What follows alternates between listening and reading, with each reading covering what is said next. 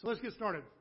Um, as both Esther and I explained last week, my third son was married last Friday evening, um, and things didn't go exactly as planned. Uh, but the real story that I kind of want to talk about is the two weeks leading up to that, um, because uh, you know, even though the wedding plans had been going on for about a year, uh, because of the COVID thing and a lot of unforeseen changes, whoops, and then some kind of last second things, the reception was moved basically like a week and a half, almost two weeks from its planned venue to our house, um, which was kind of a last second thing. Um, we have space, and my wife's real like art form is hospitality, so uh, this generally wouldn't be a big deal. Um, uh, but when we found out the reception was, you know, coming to our place, uh, we realized we needed to get like our yard, and we were doing it outside, so we could kind of spread up, spread out a little bit. So we were had to get our yard ready for a party, and um, let's just say I'd been neglecting my yard for uh, like the full 28 years of my marriage. Like I'm not a, I'm not like a keep the like a, I'm not a, uh, what do they call that road? Uh, what do they call it in the appeal thing where you, what's that? Curb appeal. I'm not a curb appeal kind of guy. Yeah, yeah, yeah. Um, uh, I'm terrible at keeping my yard clean.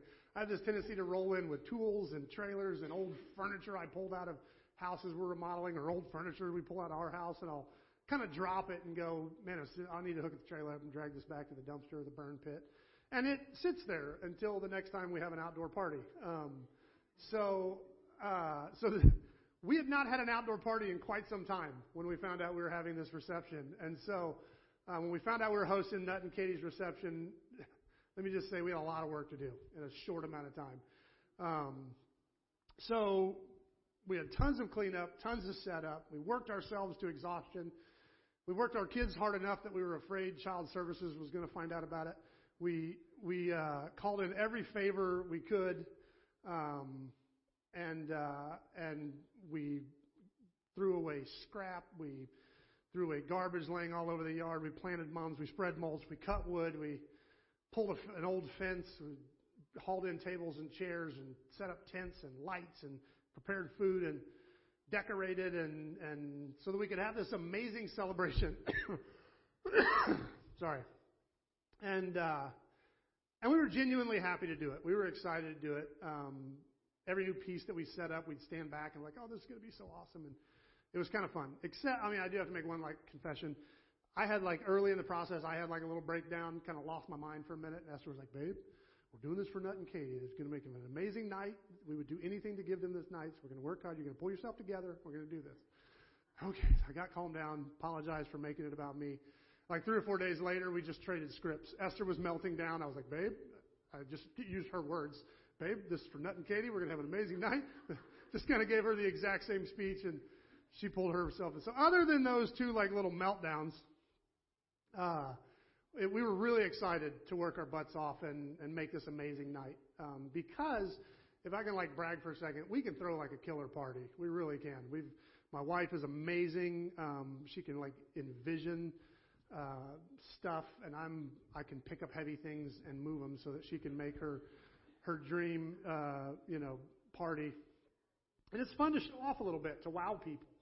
Um, in fact, at the rehearsal dinner, this was like my favorite moment at the rehearsal dinner because everybody knew we had moved it to like our yard was what they had heard. And uh, so we're sitting around at this restaurant, and Katie's grand, grandparents go, um, "Should we bring like lawn chairs or something?" And I was like, "Oh yes." They have no clue what's coming. Like, like their Esther had built this like pavilion, like with a dance space in the middle and tables and chairs for everybody, and amenities in every corner of the pavilion. And, and uh, so when we heard, do we need lawn chairs? I was like, they have no idea what they're about to walk into. This is awesome. Like, so we were super excited that we were going to get to blow some people away um, with Esther's vision. So uh, um, a lot went into the wedding planning for a year. Uh, two weeks of really intensive work for the reception, and we were ready to both see our son marry an amazing woman and then uh, get to throw this incredible party for the two of them. And as we talked about last week, uh, the day of the wedding, Eve, my daughter, uh, had an emergency appendectomy, and the night did not go as planned. I spent the night in the emergency room, um, so that Eve, uh, so her and I both missed the entire evening.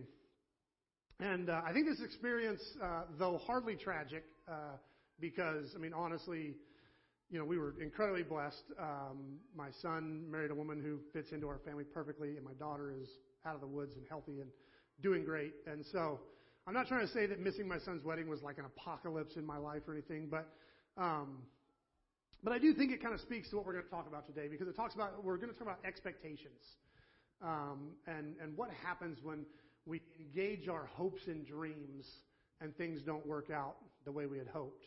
Um, so far, we've looked at apocalypse from several different angles. We've looked at a personal apocalypse, um, which every single one of us has experienced. Those moments when a phone call or a diagnosis or a, a bad meeting or a Wall Street report hits, and out of nowhere, our entire lives just kind of fall apart in front of us. We've all had stuff like that happen. We talked about national apocalypse, this moment when the nation of Israel was basically just conquered and taken into captivity as a whole. And how the story of God contains this weird tension between God's interaction with individuals and his interaction with nations, especially uh, how easily we can get drawn into the personal and individualistic parts of Scripture uh, and struggle, excuse me, and struggle with the parts of the Bible where God speaks to and deals with entire nations. And we didn't really do that much that Sunday to kind of unwind this tension. Honestly, we just kind of stayed in it. But we did talk about um, where our truest allegiances lie. Uh, that the kingdom of God has to be our first and truest allegiance, um, and we have to attach our allegiance to the kingdom of God because it's the only kingdom that remains standing through all apocalypse. Um, no matter what falls apart. I mean, and kingdoms have risen and fallen, empires have risen and fallen, and the kingdom of God is still going steady. Our true allegiance has to be the kingdom of God that's impervious to apocalypse because it was born out of judgment.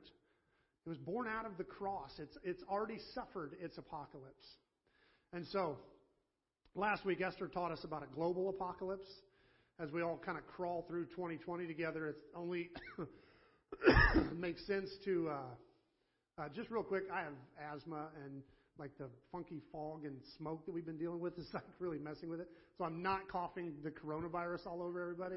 I just I've got this tickle in my chest, so I'm gonna cough every once in a while.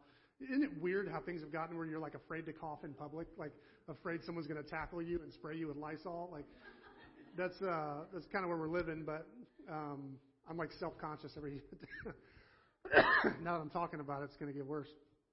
Anyway, as we crawl through 2020 together, it only makes sense to look back at Noah and the way he dealt with a global pandemic. Um, we, we generally call it the flood. Um, Noah faced this kind of true global apocalypse, and Esther helped us to realize that Noah was completely human and would have faced all manner of very human emotions and struggles as he carried humanity through the waters of judgment. And we ended last week by basically walking with Noah through the neatly uh, plowed rows of his vineyard and, uh, and, and talked about this kind of rebuilding process. Noah went back uh, to the command to be fruitful and multiply and care for the earth. Um, what he did in the midst of, going to move that just a little bit. What he did in the midst of, of this kind of cataclysmic event was to go back to doing what he knew he was supposed to do before um, taking care of God's earth, caring for the people in front of him, Start putting things back in rows. And, and, and in that process, if you get a little wine to help you cope, all the better. Um, really, though, this is such a huge reminder to us um, because we get caught up in the what if questions. What if? What if? What if my guy doesn't get elected? What if uh, they don't find a vaccine? What if uh, they put us back into lockdown? What if they send our kids back home from school? Moms, hello. What are we going to do if my company doesn't open back up? These are endless questions, and what we do know is after things like this, what Noah did was he went back to doing what he knew he was supposed to do. For him, it was to love his family, care for the people in front of him, take care of the earth, tell the stories of God's faithfulness, plant things in rows again. For us, it's love God, love people, we know that's what Jesus called us to do. We know that. That's our job. no matter what happens, will things ever get back to the old normal? I have no idea. There's still going to be a God to love. There's still going to be people to love and do life with. The way we rebuild is by doing what we know we've been called to do. That's the beauty of the church. The world has is, is wondering how they're going to get through this and what's going to happen next. In the kingdom of God, we know what to do. There's no ambiguity. We, we know we love God and we love people. We obey the only one who can truly affect change. No matter what happens, we have a, we have a plan. We know what our job is. Well, today we look at the fourth and final apocalypse. And the major difference is the level of expectation that is built up in this one. The level of expectation that's allowed to build before things fall apart. And this may be one of the most disappointing apocalypse of all. It's bad when everything falls apart out of the blue and catches us off guard, but that moment when you're 100% sure things are finally going to work out. That moment when you finally dare to believe that your dream is coming true. That moment when you take a risk and really hope that all is going to be well. And instead, things fall apart.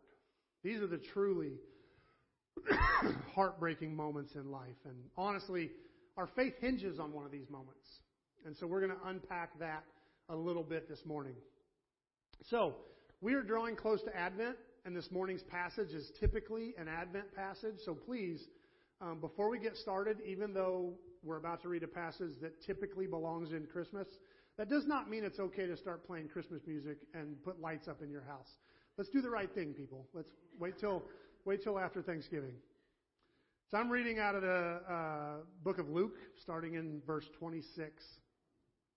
In the sixth month of Elizabeth's pregnancy, God sent the angel Gabriel to Nazareth, a village in Galilee, to a virgin named Mary. She was engaged to be married to a man named Joseph, a descendant of King David. Gabriel appeared to her and said, Greetings, favored woman, the Lord is with you. Confused and disturbed, Mary tried to think of what the angel could mean. Don't be afraid, Mary, the angel told her, for you have been you have found favor with God. You will conceive and give birth to a son, and you will name him Jesus. He will be very great and will be called the Son of the Most High. The Lord God will give him the throne of his ancestor David, and he will reign over Israel forever. His kingdom will never end. Mary asked the angel, But how can this happen? I'm a virgin. The angel replied, The Holy Spirit will come upon you, and the power of the Most High will overshadow you. So the baby will be born, the baby to be born will be holy, and he will be called the Son of God. What's more, your relative Elizabeth has become pregnant in her old age. People used to say she was barren, but she has conceived a son, and she's now in her sixth month. For the word of God will never fail. Mary responded, I am the Lord's servant. May everything you have said about me come true. And then the angel left her. This is the word of the Lord. So this is the beginning of the Jesus story. And uh, there's a ton we could dig into here that's so beautiful. But the thing that I really want to to do here is to maybe see if we can let Mary stand for all of Israel, uh, at least in terms of the distance between the scope of what is actually happening and the place where the average Israelite's mind was. Let me explain. Um, we'll start with exactly what the angel was promising here. This is really what the angel is proposing. It says, For you have found favor with God. You will conceive and give birth to a son, and you will name him Jesus. He will be very great. He will be called the Son of the Most High. The Lord God will give him the throne of his ancestor David, and he will reign over Israel forever. His kingdom will never end. Now, to truly understand this, we actually have to back up a little bit. We've spent quite a bit of time in this series, and even in the series before, talking about David, um, and he's popping up here again because this passage reflects maybe the biggest moment in David's life, and that's that's saying something. A man who had a lot of big moments. This was probably the biggest. Um, not long bef- before this, uh, uh, he became the king of Israel, the unified king of all of Israel. David conquered Jebus and renamed it Jerusalem. We've talked about that moment. The very next thing he did was to move the Ark of the Covenant into his new capital city. We've talked about that moment. Immediately after this, in fact, the very next chapter in 2 Samuel, David starts making plans and preparations for the temple. We've talked about this. In that same chapter, just after he begins to make these plans for the temple, the prophet Nathan, who's the one who gave David permission to start making plans for the temple, was sent to David by God to give him this message. So this is how this reads. Now go and say to my servant David, this is God speaking to Nathan. Uh, this is what the Lord of heaven's armies has declared. I took you from tending sheep in the pasture and selected you to be the leader of my people Israel. I have been with you wherever you have gone, and I've destroyed all your enemies before your eyes. Now I will make your name as famous as anyone who has ever lived on the earth. And I will provide a homeland for my people Israel, planting them in a secure place where they will never be disturbed. Every nation, uh, evil nations won't oppress them as they have done in the past. Starting from this time I appointed, or starting from the time I appointed judges to rule over the people Israel, and I will give you rest from all your enemies. Furthermore, the Lord declares, and this is the big part, that he will make a house for you, a dynasty of kings. For when you die and are buried with your ancestors, I will raise up one of your descendants, your own offspring. I will make his, his kingdom strong. He will be the one who builds a house, a temple for my name and I will make secure his royal throne forever. I will be his father, and he will be my son. If he sins, I will correct and discipline him with a rod, uh, like any father would do. But my favor will not be taken from him as I took it from Saul, whom I removed from your sight. Your house and your kingdom will continue before me for all time, and your throne will be secure forever. Now, it would not be an exaggeration to say that this single passage completely altered the course of Jewish thought and imagination moving forward. Uh, in fact, it's really tough to imagine like the New Testament as we know it without this passage. Um, a great many of David's psalms and a lot of the poetry from other psalmists who who knew about this promise were committed to to articulating what this eternal king might look like. We call them the messianic psalms, where they they look at what he might go through, what his life might be like. How might he engage God? How might he rule? Almost every prophet whose name is on a book in the Old Testament was writing about this passage at some point. This moment at which this eternal king would rule. This passage completely dominated Jewish imagination and discussion from this point on. In fact, Israel suffered national apocalypse under Babylon. We talked about that two weeks ago, this kind of national apocalypse. This passage is what created the real tension there. The prophets had been predicting this, uh, this collapse for, for a long time, for years, but nobody knew what to do with that in light of this promise to David that he would have an eternal king. So the, when the prophets came and they were like, hey, you're messing up. This isn't the way you're supposed to live. This isn't the way you're supposed to act. You got to do better. They were like, yeah, but nothing can happen to us. God promised David an eternal kingdom. And so it created this tension with the prophet. So from the moment Nathan the prophet speaks these words to David, and they're recorded by the royal recorder, it takes center stage in Jewish life.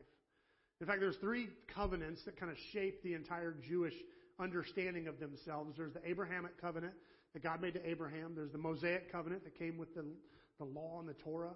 And then there's the Davidic covenant. These three covenants are the, the three promises shape the Jewish understanding of what Israel is supposed to be. And one of them is right here in this passage. Pretty much everything it means to be a Jew, and really a Christian, is, is wrapped up in these three promises that God made. So it's hard to overstate how important this conversation between Nathan and David is. It's a really big deal to every Jew. So let's take this back to our conversation between Gabriel and Mary. The angel says, you found favor with God. You will conceive and give birth to a son. His name will be Jesus. He will be very great and will be called the Son of the Most High. The Lord your God will give him the throne of his ancestor David. He will reign forever over Israel. His kingdom will never end. And Mary's reply is, How can this happen? I'm a virgin. So it's hard to catch some of the nuance in this passage, so I'm going to reframe this a, bit, a little bit. This is basically like an angel coming and saying, I have tickets to the craziest event ever. You're going to go to a Chiefs game. You're going to eat dinner with Patrick Mahomes and the whole team and anything you want to do.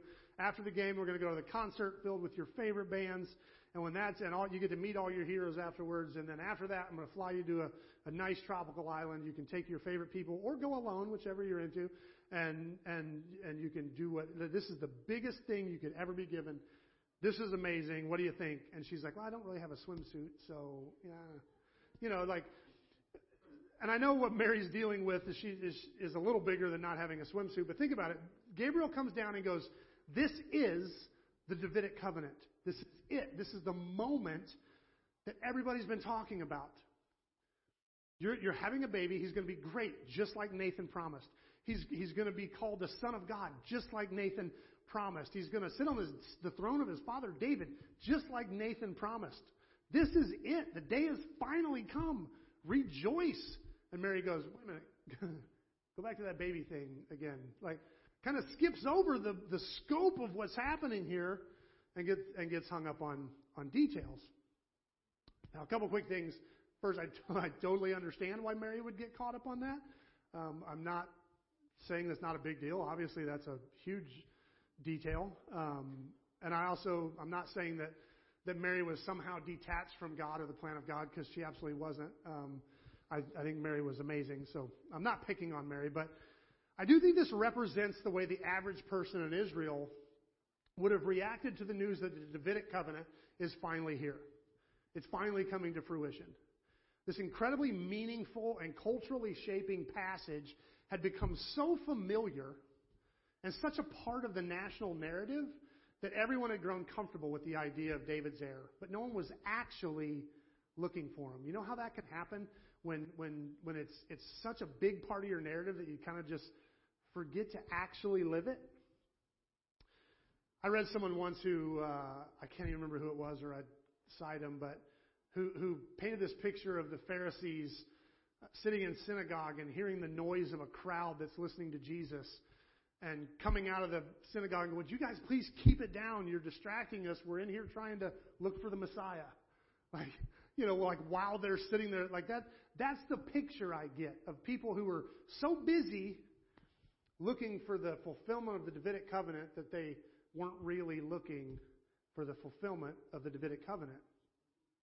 I absolutely think this can happen, I think it's probably a little bit of what's happening to Mary here. The angel shows up, an actual heavenly being with the greatest message an Israelite could ever hear.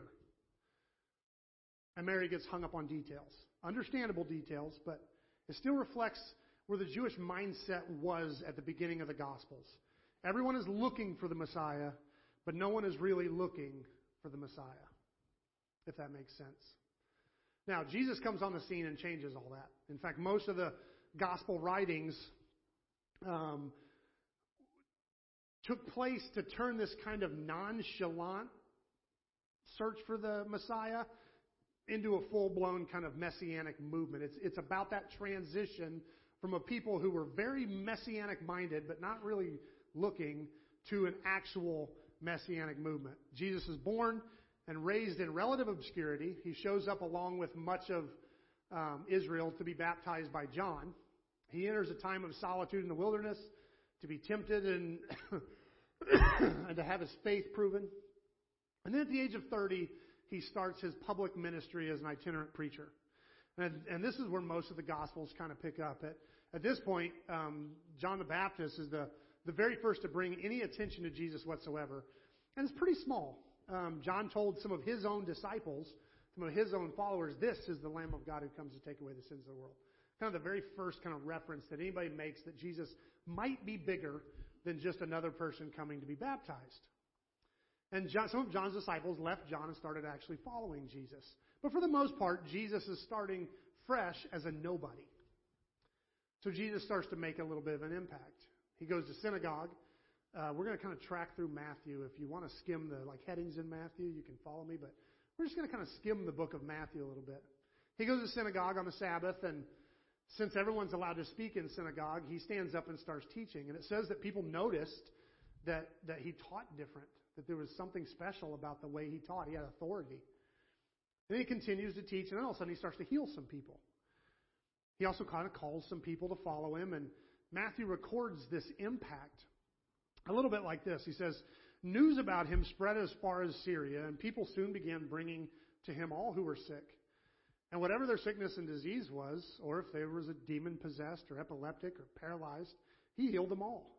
Large crowds followed him wherever he went. People from Galilee, the ten towns, Jerusalem, all over Judea, and the west of the Jordan River.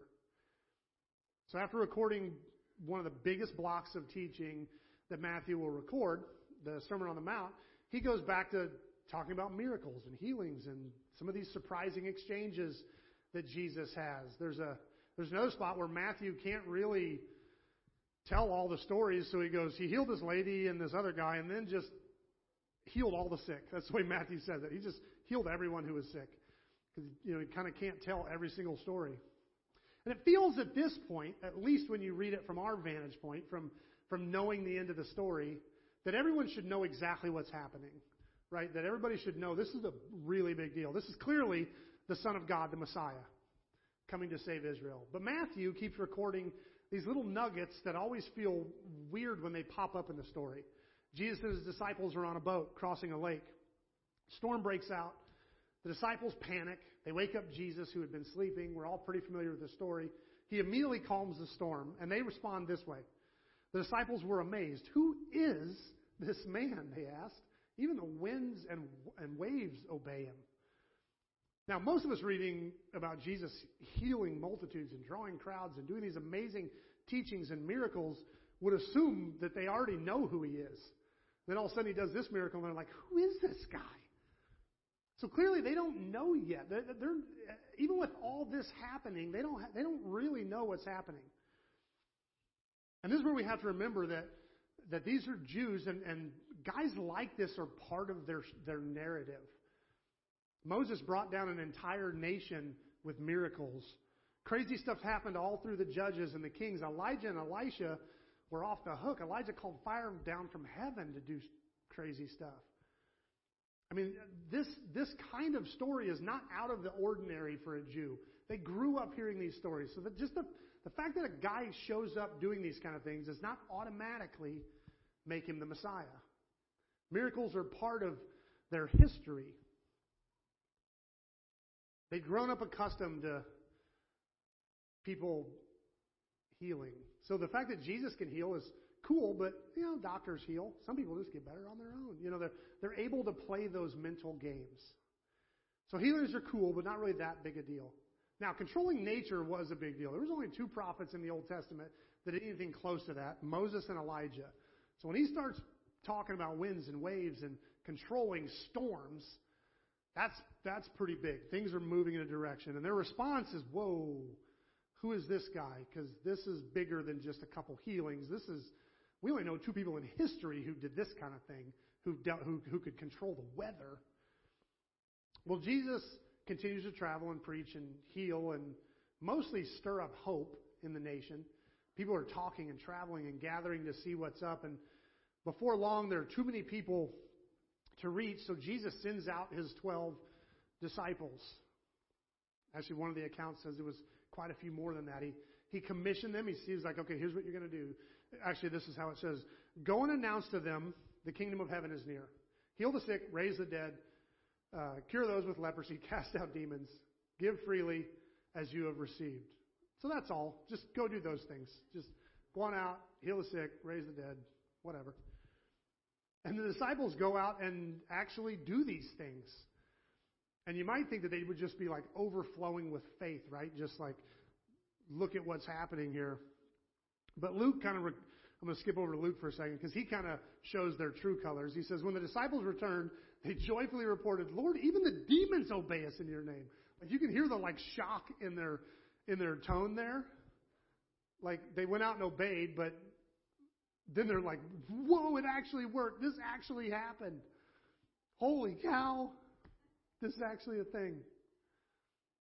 But here's the thing this is a really big deal in the narrative because there's no one in the Old Testament. There was powerful people in the Old Testament. They did big things. They did amazing things, but nobody that could then hand their power off to others to go and do the same. No, no, like, a, like it's a kingdom or something. Like it's like it's it's growing. That had never happened. But then Matthew pops back in right after this story with another story casting a little bit of doubt. It says, When Jesus had finished giving these instructions to his twelve, he went out to teach and preach in towns throughout the region. And John the Baptist, who was in prison, heard about all these things the Messiah was doing. He sent his disciple to ask Jesus, Are you the Messiah we've been expecting? Or should we keep looking for someone else? And this is John. This is the guy who actually has a part to play in the redemptive narrative. Like, you can't really have a Jesus without a John. You have to have someone to come and prepare the way, the Old Testament said. So this is a guy that actually has like a key part in the gospel narrative, and he's going, dude, would you just tell me plain? Are you the one, or should I keep looking? Not even John knows. And, and Matthew's recording this almost like he's, he's showing some amazing things and sprinkling some doubt, and showing some amazing things and sprinkling some doubt. Like nobody really knows what's happening. I think Matthew is showing us how slow this awakening really was. Like when we read it today, Jesus is the Messiah from page one. But Matthew and the first readers are kind of are they're slowly watching this thing grow and pick up steam. And John the Baptist's question shows that they were they were starting to wake up to that real reality that this is actually the Messiah. Are you Israel's Messiah that we've been expecting for so long, or do we just keep waiting? So maybe they're not 100% on board yet, but they're definitely like on the dock. And Matthew records Jesus having exchanges with some people, some of whom believe, some of whom are a little ambivalent. It's kind of a fun block of teaching when you step back for a minute because he has all these exchanges with people. Some just like dive on board. Some like his his, bro- his uh, brothers and sisters come and they're kind of like, ah, maybe you should come home for a while. Like they're kind of ambivalent. And then he runs into some people who are definite no's. Like they're definitely like like confrontational.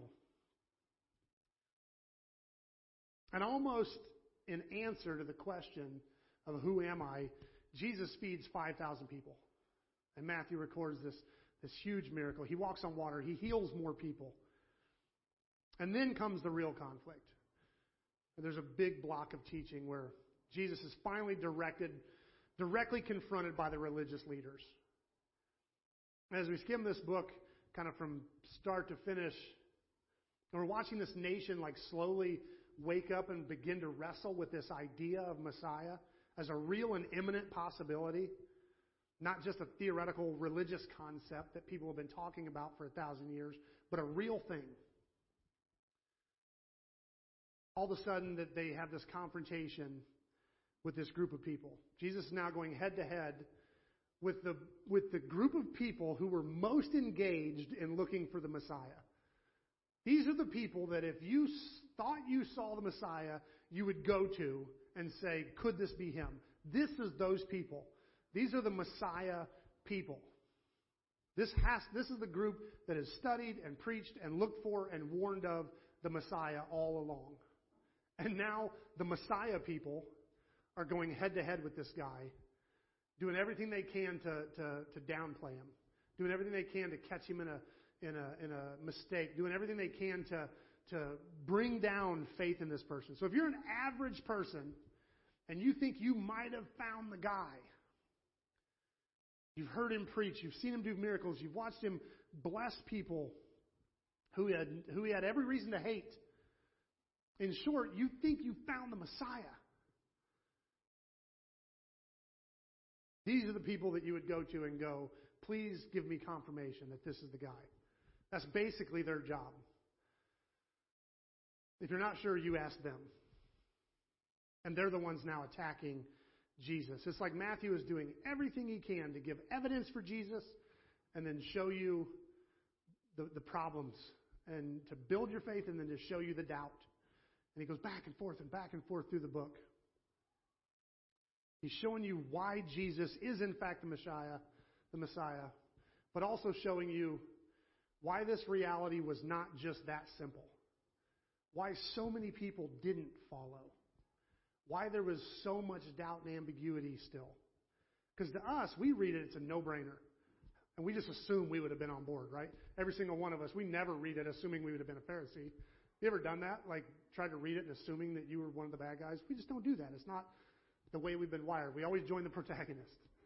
Like, and so we read it assuming we'd be right there next to Jesus screaming at the Pharisees. But Matthew's trying to show you how hard this was. This was tough. This was a tough decision. Every time there's a piece of evidence that seems to make it obvious, there's, there's something else casting doubt on the very idea. And it feels like Matthew is really building up to this really important conversation that Jesus has. It's basically right in the middle of the book. It sits as kind of the pinnacle of what Matthew's been doing. It's in Matthew 16. Most scholars believe that this was the pivotal point in the book. This is what Matthew was, was trying to get you, you know, kind of as a preacher when he's writing this, but this is the moment he's trying to get us to as readers. He's, he's building us up to this moment in Matthew 16. It reads like this When Jesus came to the region of Caesarea Philippi, Caesarea Philippi, he asked his disciples, Who do people say that the Son of Man is? Well, they replied, Some say John the Baptist, some say Elijah, others say Jeremiah or one of the other prophets. then he asked them, But who do you say that I am? Simon Peter, now remember that Matthew wrote this with us in this way. He knew we were going to read those, and he's confronting us with that question. But who do you say that I am? Simon Peter answered, You are the Messiah, the Son of the living God. Jesus replied, You are blessed, Simon, son of John, because my Father in heaven has revealed this to you. You did not learn this from a human being. Now I say to you, You are Peter, which means rock. And upon this rock I will build my church, and all the powers of hell will not conquer it.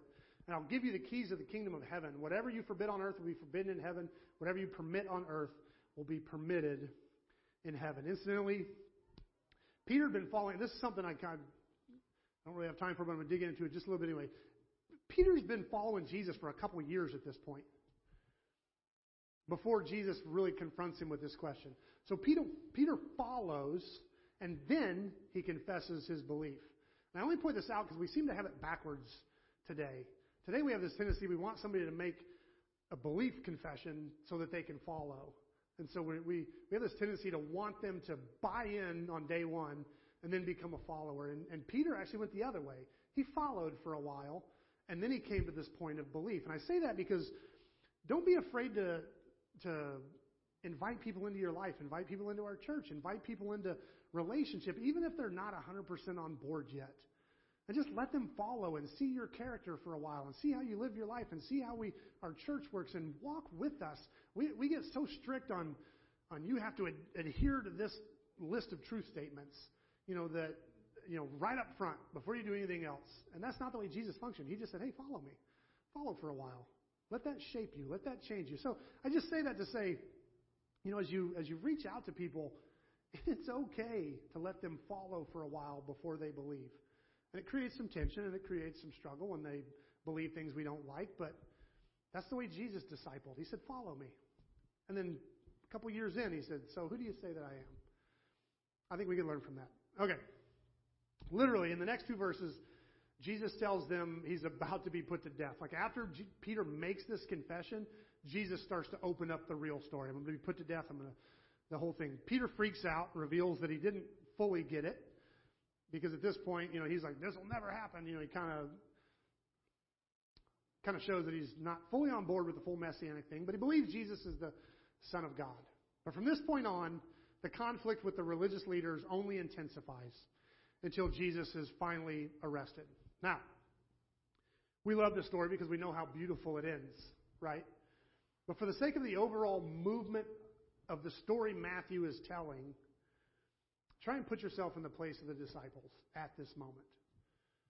You hear this guy speak. You finally, you find him completely compelling. You stand in awe of as he heals people like some Old Testament prophet or something. Then all of a sudden he's on a boat commanding nature. Suddenly he's not just a prophet. He's like a Moses, Elijah level prophet. And that's a really big deal.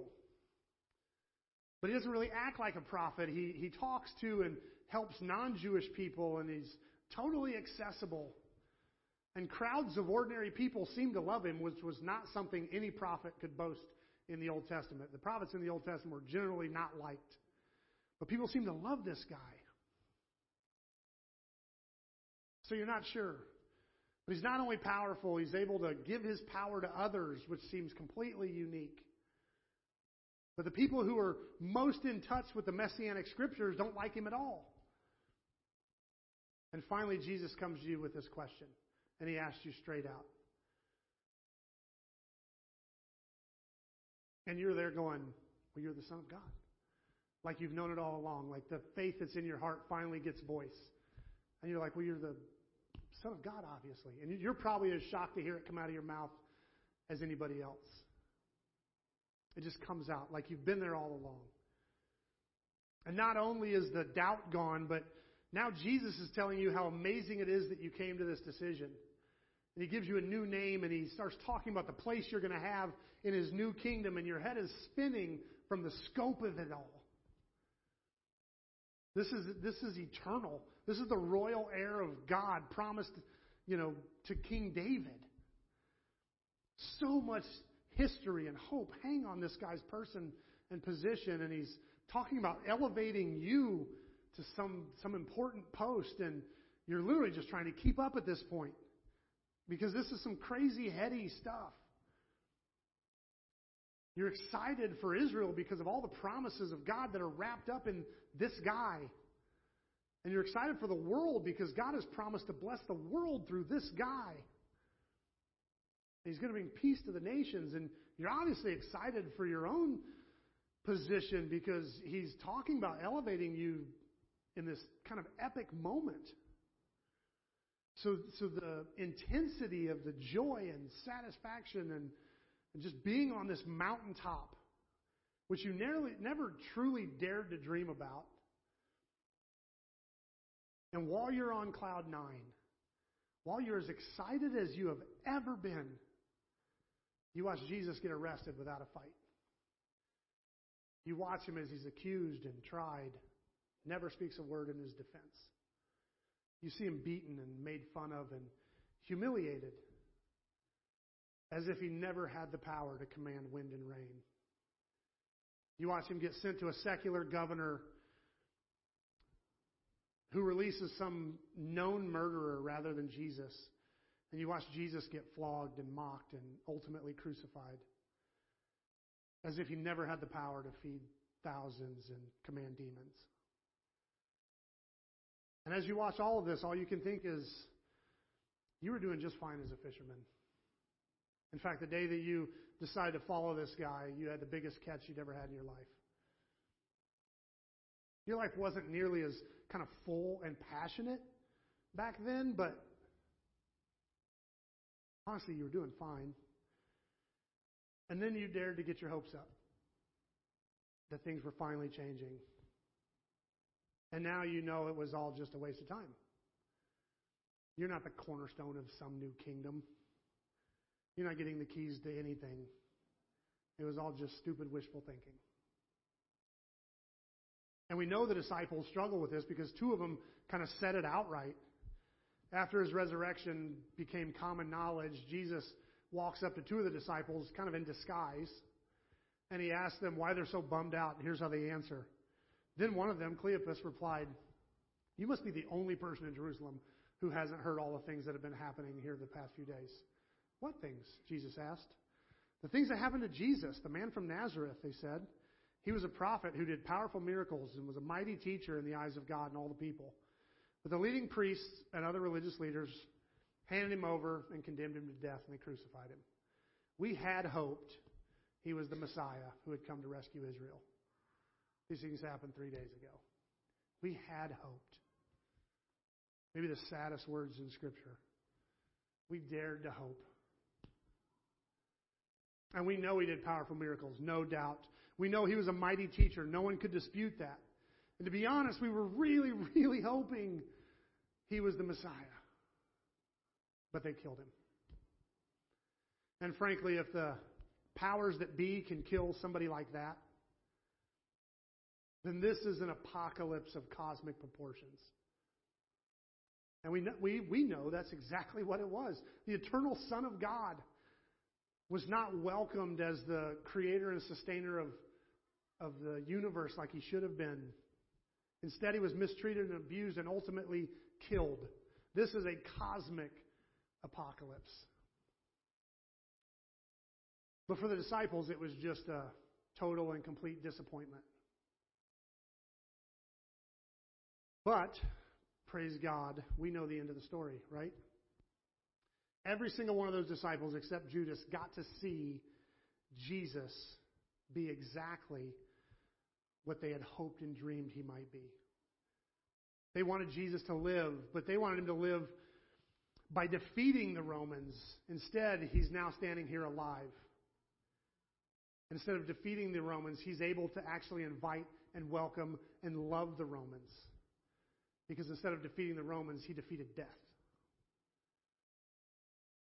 And there's no way to overstate the impact of the resurrection on these disciples. this small group of people with no money, no fame, no influence, no power turned the world upside down because they were so deeply and powerfully changed by the resurrection. So, how do we respond to this? The resurrection changes everything. The disciples felt this deep sting of shattered hope. They were lifted to the mountaintop of excitement just to be dropped in a moment of despair. And some of us have experienced that. Missing my son's wedding and reception after weeks of prep, to be honest, was easy. I mean, it was a bummer, but it was barely a shadow of what it feels like to really get your hopes up for something and miss it. In truth, we never hesitated. Eve's health took priority. If anything, it showed us what's truly important in life. Like, you, you have a tendency to make these moments hugely important. And then all of a sudden you realize, man, this is all fluff. Health, like the health of the people I love, you know. So mine was minor, but oftentimes it's not so minor. You have a great job interview. You think you crushed it. And you give yourself time to daydream about what life's going to be like now and how awesome it's going to be. And then you hear the company's going in another direction. Pretty much any letter that begins, we regret to inform you. I know many people have experienced the crushing disappointment of miscarriage. Esther and I have had beloved friends who have been hurt so bad that the incredibly joyful experience of getting pregnant is actually terrifying. Because you can feel that hope and that excitement nibbling at the edge of your consciousness, even as you try desperately not to get your hopes up for a few months. Most of us know disappointment. We know pain. We know what it feels like to have your hopes crushed. But being a follower of Jesus makes things different. See, Jesus is, is more than just the most compelling human to ever live. He's more than just an amazing teacher. He's more than just a great example to follow. He's more than just a subversive, revolutionary political figure who couldn't be pigeonholed into a party. He's more than the king of the kingdom of God. He's more than just a miracle working prophet. He's absolutely and completely all of those things, but he's more than that. He is a savior who conquered death. If there's a if, if there was one single question as to who Jesus was, the resurrection answered it. He is the Savior. And it drove one thing home. The resurrection drove one thing entirely home, and that is this. This is not the end. The difference between the disciples before the resurrection and the disciples after the resurrection was that the disciples before the resurrection feared the end. And the disciples after the resurrection understood maybe better than anyone could, that this is not the end. You want to know what made the, the disciples willing to go through terrible things to spread the gospel? They knew that this is not the end. Whatever you do to me, this is not the end. I saw Jesus end, and then all of a sudden I realized that was not the end. That changes everything. I can't think of a better way to, to, to in this series than to drive this statement deep into our hearts. I don't care if you're going through a personal apocalypse right now. This is not the end. I don't care if you're really stressed out about the state of our nation and your entire existence seems to be hanging on what happens on November 3rd. This is not the end. I don't care if half of your mental faculties are currently consistently committed to the global impact of the coronavirus and what this global pandemic of this proportion can really do. I'm telling you, this is not the end. Whatever you're going through.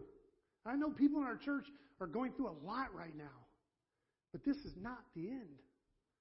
God is not done with you.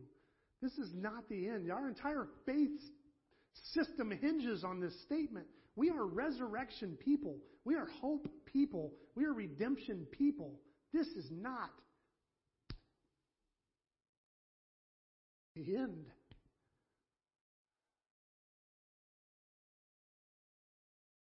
So as we come to the table today, as I'm handing out the elements, I'm going to say to you, this is not the end. What I would like for you to do is as you take the elements, you can do it right out here at the altar at the table, or you can do it when you're back in your seat as you as you take the elements into your body, and you can mumble if you're self-conscious.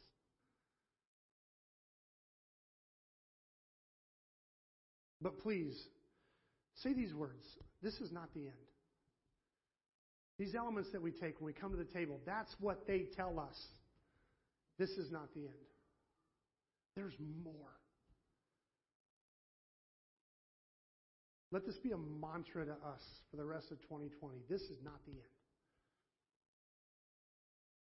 All week, dig into that. Remind yourself that you are a resurrection person. This is not the end. Let's go to the table.